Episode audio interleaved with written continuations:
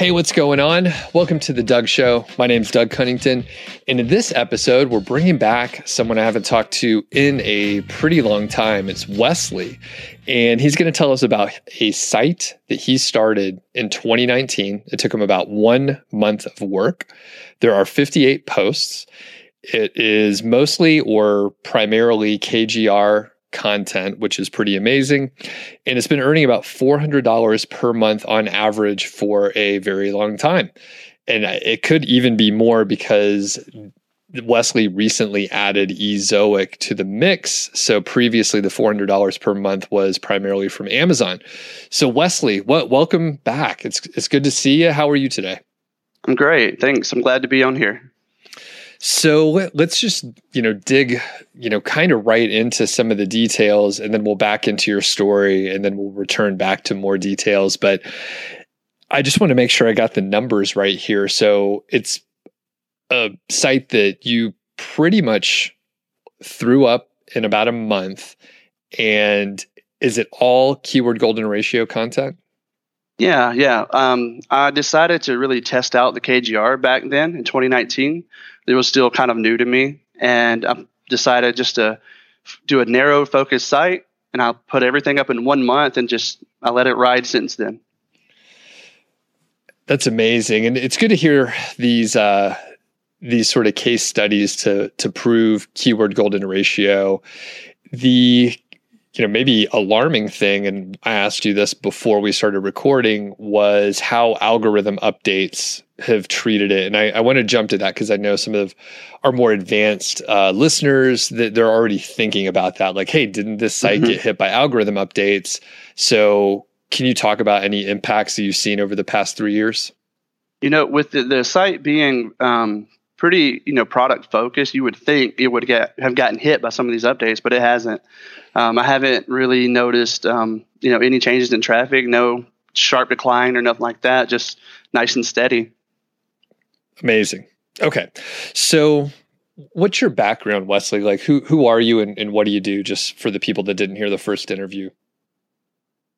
Well i'm i'm essentially just at the core, I'm just a stay at home dad. you know, I homeschool, I do, you know, all of the um, dad things you can think of. And I um, was in a position to where I wanted to spend more time with my kids. And um, that's how I got in this business originally, just so I could be home more. Okay, and you're, so you're doing this, uh, you know, niche sites and content sites full time, basically. Yeah, I've been doing this full time for, I guess, coming up on a decade. Not quite, but getting there. Yeah. And I realize, you know, there's an issue with my question. So you may not be spending a full time amount of uh, like hours per week. So I am curious, how many hours right. per week do you work? Because obviously you're a stay at home dad, so that's that's a full time yeah. job too, right? You know what? I have to be honest, I have no idea. like I just work a little here and there when I can, but to me, that's um that's more that's the more valuable side of this business is the freedom of being able to work when you want to as much you want to or as little day in day out you know? That's the real value of this business to me anyway.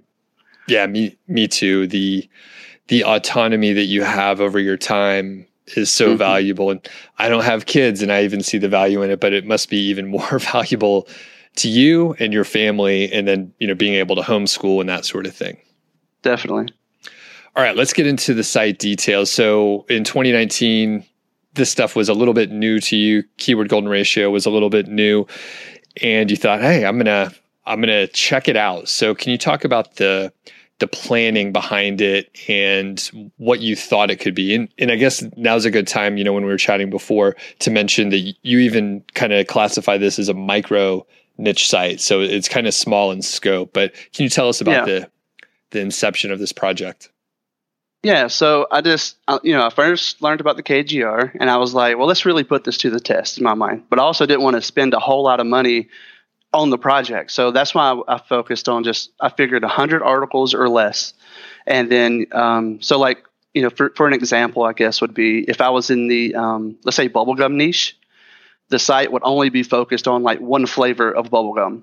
You know, that's what it would be to me. And then, yeah, we did all KGR topics and all the you know work in one month and launched it from there. For the keyword research, did you do that yourself or did you outsource it in any capacity? No, I did it all myself. Yep. All right. Did you have any issue coming up with uh, the 58 or you kind of had the hang of it?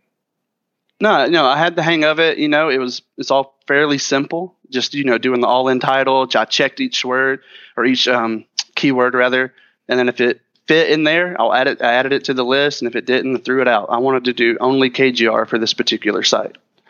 Did you do any further competition analysis or checking of the SERPs to see what what was out there before you got it written? In, you know, back then it's hard to remember, but I want to say I did look just to like if there's any um, very strong competitors. You know, I would try to avoid it, but other than that, um, no.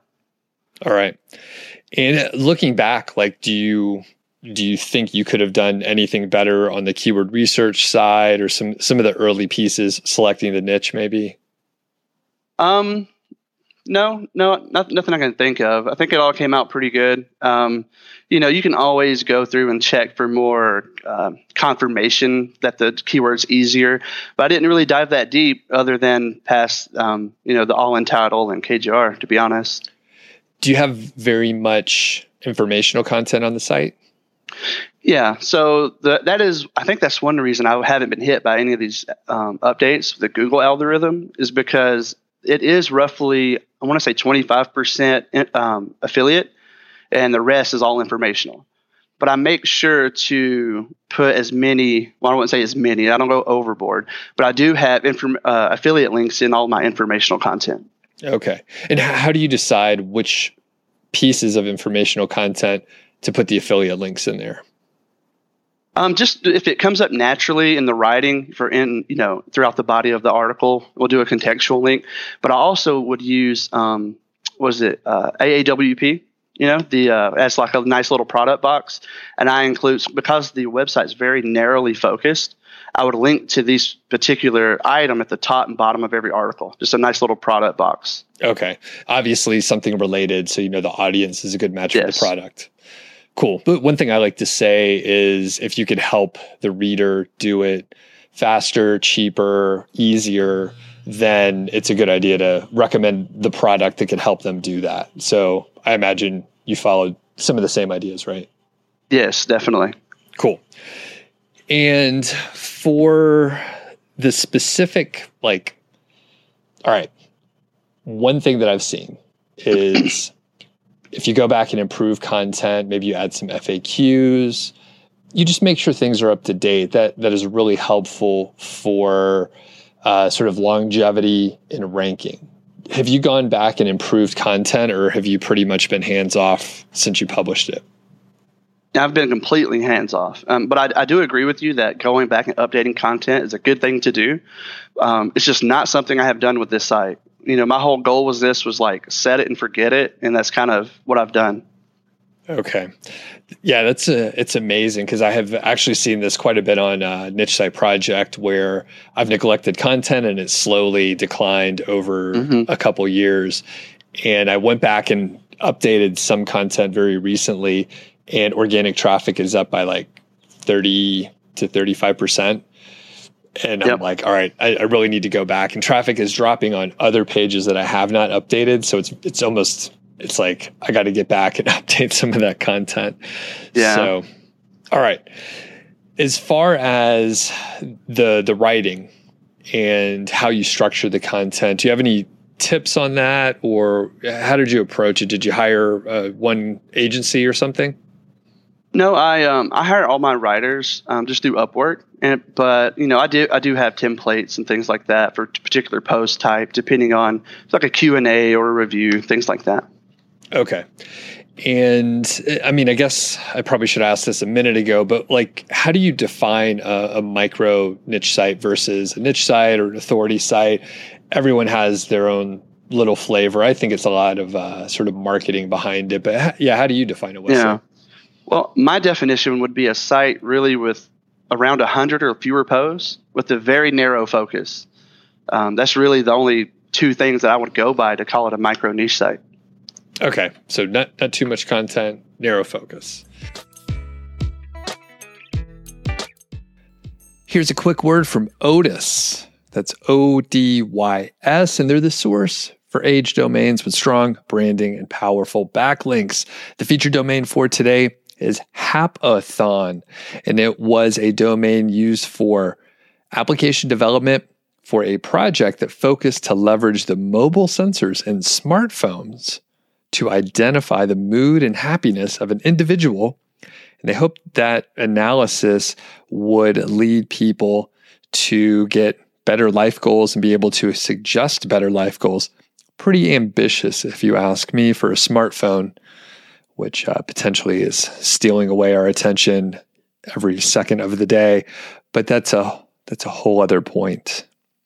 I can tell you that this is probably a growing market. And back when this domain was started in 2012, it's 10 years old. I mean, that's that's pretty amazing. And I did not get my first Fitbit or smartwatch or any device like that for several years after that. I mean, I think I've only had them for a bit. The point being, I think you have an opportunity here to not only cover the idea of health monitoring and fitness monitoring and smartphones, but also watches. And now they have like the Oura Ring, and there's many other pieces of technology that are a lot more sophisticated these days. And many, many questions about it, a lot of different products as well. The domain rating, as reported by Ahrefs, is 26 for this particular domain. And I think you have a pretty strong uh, approach as far as the number of keywords and informational topics, as well as products that you can cover. There are 133 referring domains. 110 of them are do follow, and there are big very impressive sites linking to it. Bbc.com business insider the guardian good men project forbes.com and so many more. There's a lot of branded anchor text and it's still indexed in google. Of course if you join odys using my link you can get $100 in your account. And if you do make a purchase i might get a commission which i greatly appreciate. Thanks a lot to odys. Now let's get back to the show And for, for your templates, is there anything um, unusual or is it just kind of standard and, and you just put a template around a, a kind of a proven way to write content? Um, no, I wouldn't say anything's um, out of the ordinary. Um, I, d- I do make sure my product review based articles have plenty of informational content within them. You know, I don't just jump in like I've seen some posts that will do like 10 items and it's strictly all, you know, just about the products. I try to supplement with uh, information surrounding the topic or products as well. But other than that, you know, it's pretty standard, really. Okay. Very good. And I guess anything else around the content, it sounds like you were using AAWP for mm-hmm. feature boxes and perhaps comparison tables. Yep. Yep. That's right. So yeah, yeah nothing, else? nothing else. Okay. Yeah, nothing else off there. Uh, anything different there? No. All right. And in, I'm still on the on-site topic. So anything mm-hmm. with internal linking or content clusters or silos or anything like that? Um, well, the the site being as small as it is, you know, it's pretty much just one cluster itself because you know you can pretty much link to anything you want to because it's so you know micro, you know, as we'd say. But um, no, I just link where it makes sense. You know, just keep it natural to where if I'm bringing up something the reader is interested in, link to it and uh, just keep it all where it uh, flows real nicely. I don't try to force anything. Okay when you were ordering the content, you hired the writers directly did you draft the content in WordPress yourself, or did you have someone working on that for you? Um, no, back then I would have the writer just submit it to me like in a Word doc, and then I would do all the editing and uploading myself. Yeah. Okay. And I'm I'm just curious, have you gotten to a point now and we'll talk about maybe a little bit of, of, your portfolio later, but are you at a point now where you do have like an editor slash content manager? Yes, yeah. I have a, a, team of writers and an editor that helps me now. Yep. Okay, awesome. Just curious if you remember how much you spent in total on the content and any other expenses with the site. Um, you know, I had let me pull up this uh, screenshot here. So, I so the in total the site is about just over seventy five thousand words. So I would have paid somewhere around fifteen hundred for the content total. Fifteen hundred. Cool. And then were, were there any other costs aside from like hosting or something? No, just hosting, ba- you know, basic things. Um, AAWP if you don't have it, you know, something like that. But no, that's pretty much it. Very nice. Okay, let's move on to link building then. So typically, and one, one of the sales pitches for KGR is like you generally don't have to build links if it's not too competitive. I mean, that's the whole idea. So, did you do any kind of link building or outreach in any capacity? None, absolutely none.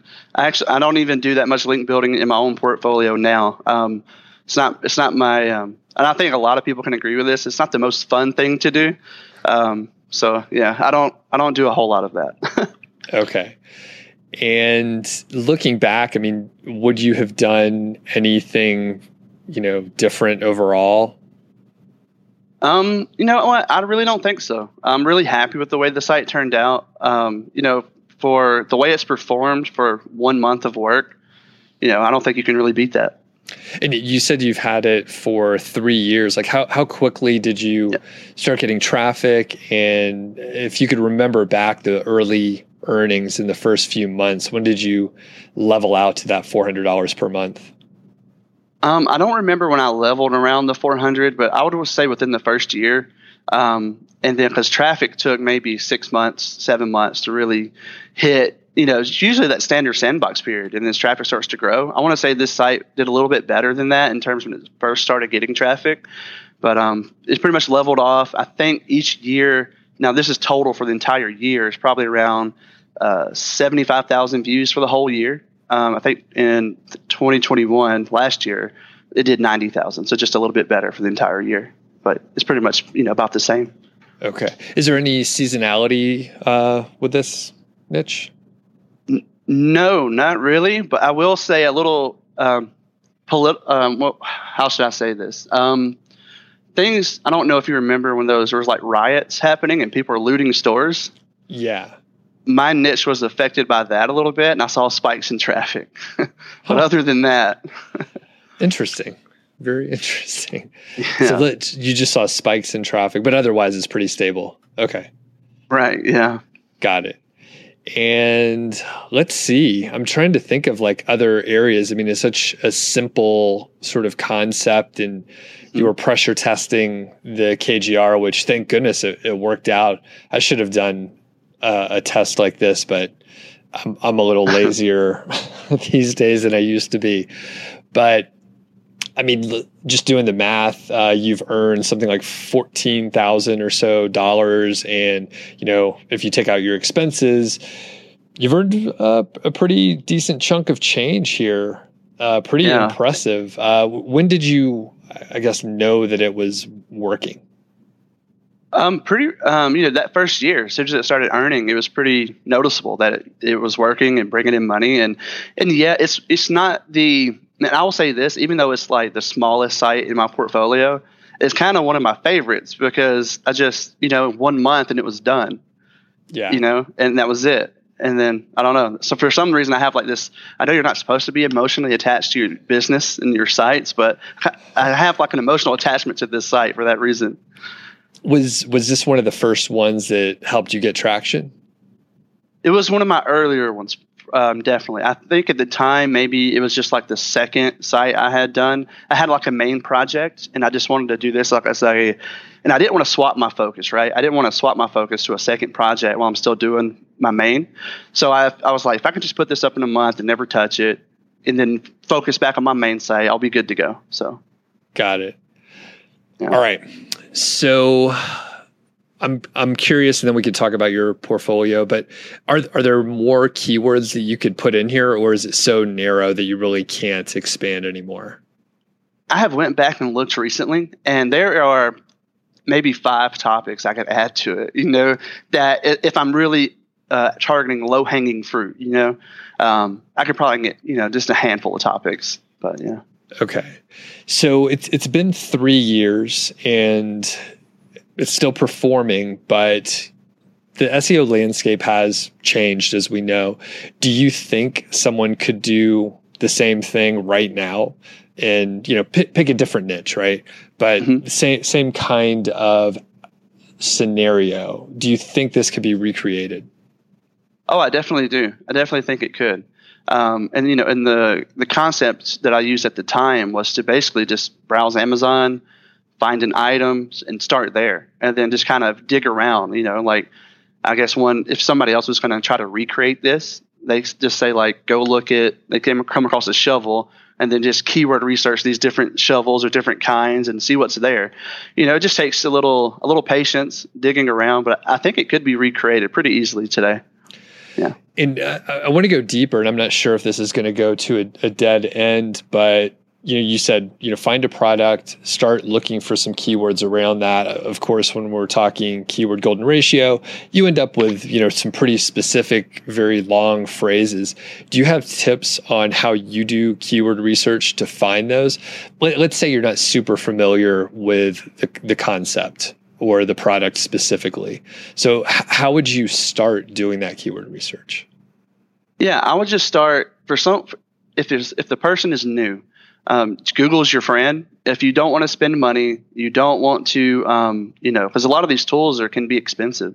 So just figure out some seed key phrases, like for affiliate articles. Obviously, like best, you know, like best um, shovel for this, best shovel for that. Start there, but branch off into other things. that you can type in, um, you know, uh, like t- use the seed phrases like budget um, you know, what are some other ones? I'm not I'm not even sure, but there's a bunch of other seed phrases you can use. Just and just type them into Google, see what comes back. Yeah, and then I'll just pepper on top there. You can start with those, and then you'll see like related searches. Oh, definitely. People also yep. search, and you could probably hammer hammer those. And I assume and something something I'll add to that. If um you know, like you're saying, what people also ask, if people go and get a, um, there's an extension on Chrome called SEO Minion. You can literally change the setting to crawl people also ask into so many layers and just set it on that, run it, and it'll grab you like a spreadsheet of, you know, it'll keep going down. People also ask like three, four layers and come back with a ton of questions you can use to for keyword research. Awesome. So. Yeah, I've, I've heard of that extension, but I I didn't use it, so I, have heard of it. So it's SEO yeah. Minion. Yeah, yeah, it's free. It's, it's a good one. Nice. All right. Well, anything else on this project before we move on and ask about your portfolio a little bit? Um, no, nothing that I can really think of. Um, I would just like to say, you know, like if a beginner could really jump into something like this and just test the waters with KGR, because I think KGR is really good for a beginner. It's like it's a form of confirmation. It's like, oh, this phrase is easier. You know, this, this KGR kind of confirms that. And then, you know, even if you have a micro site like this making 400 a month, that's either some of your rent, mortgage, or your car payment, you know, something yeah. like that. So. I know, uh, I, I, remember you used to come to the live streams and stuff, Wesley, and I was going to mm-hmm. say, a lot of people will shit on the KGR where there's a lot of noise. There's, in fact, there's YouTube channels where they're their most popular video is one where they like say, I don't like KGR, don't use it, blah, blah, blah. Why do you right. think people want to shit on this free idea?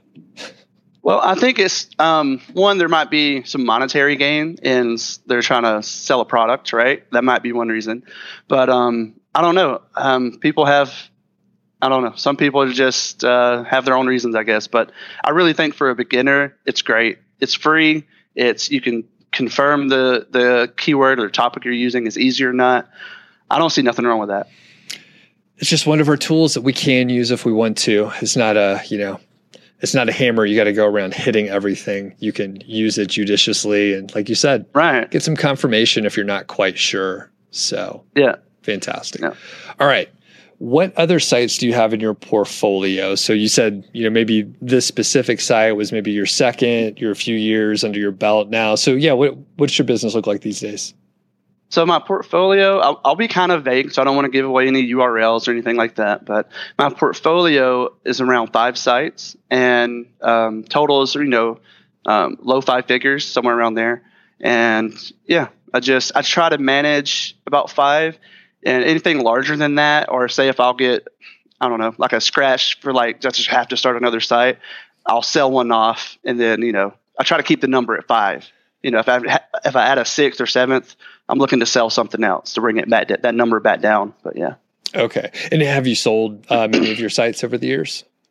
Yeah, I sold one early last year. Um, I sold a site for about eighty thousand, and then I sold another one. I think the year before that, it was a little bit smaller for about twenty five thousand. Yeah.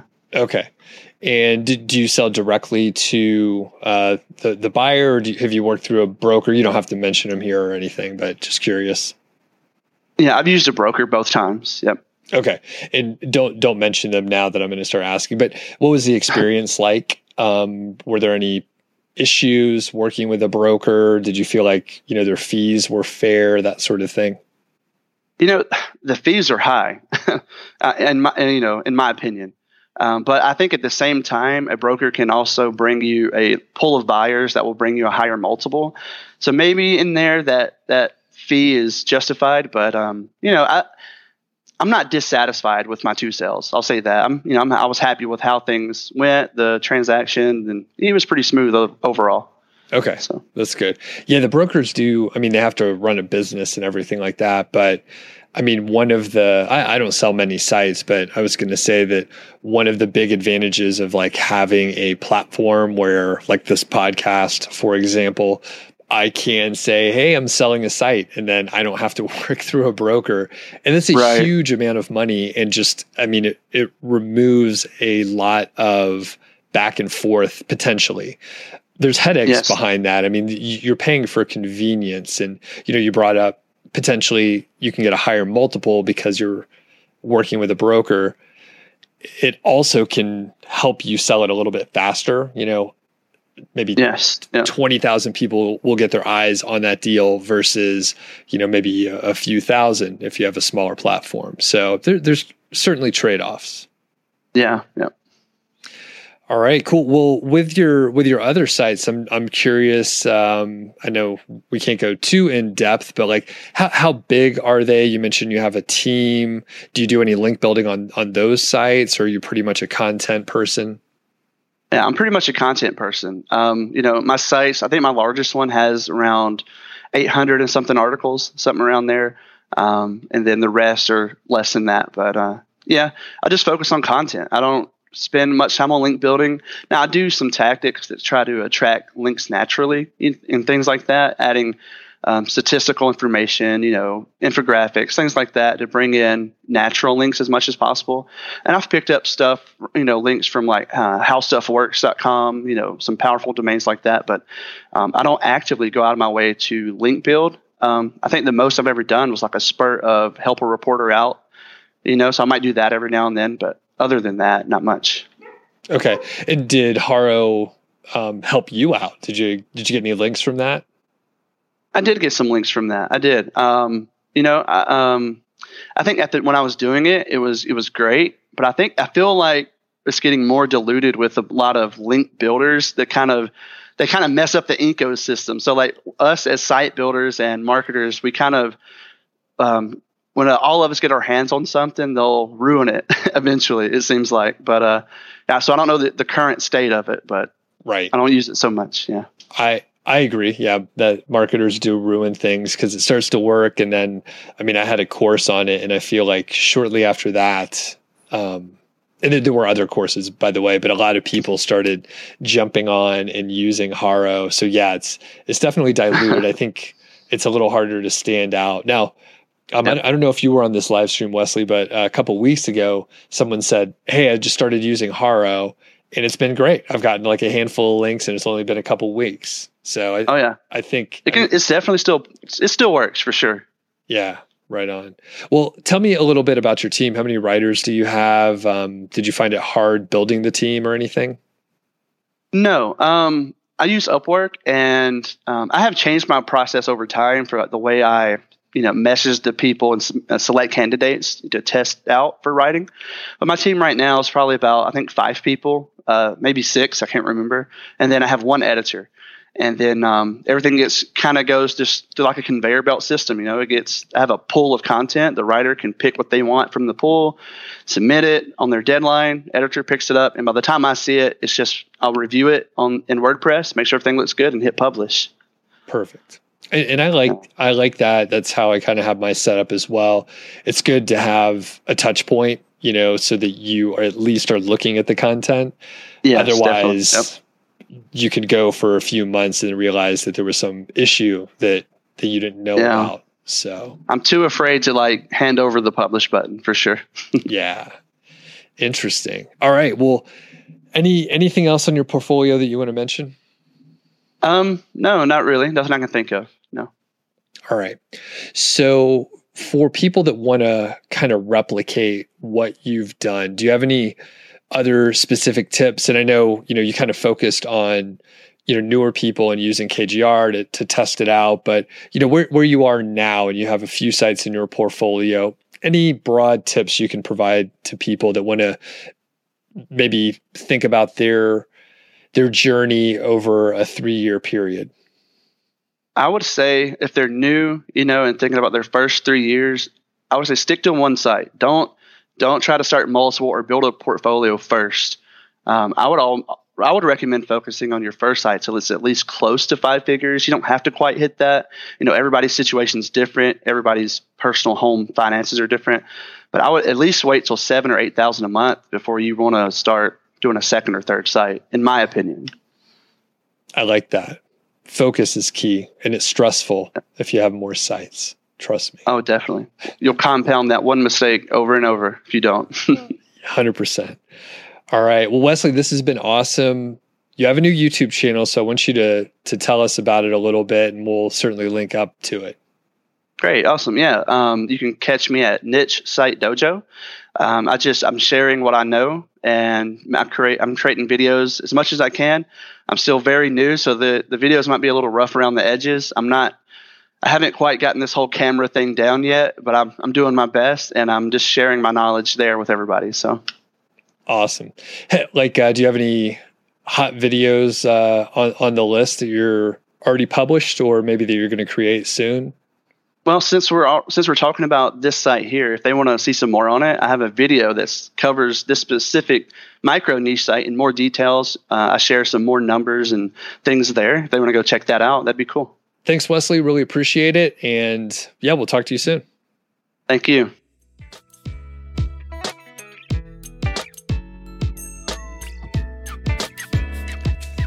Think I remember when Wesley was getting started. He used to show up to the live streams back in the day, and we exchanged a couple emails and such. And I know he was getting started with this little experiment, and I don't think I ever followed up. I maybe he pinged me or something, but I forgot.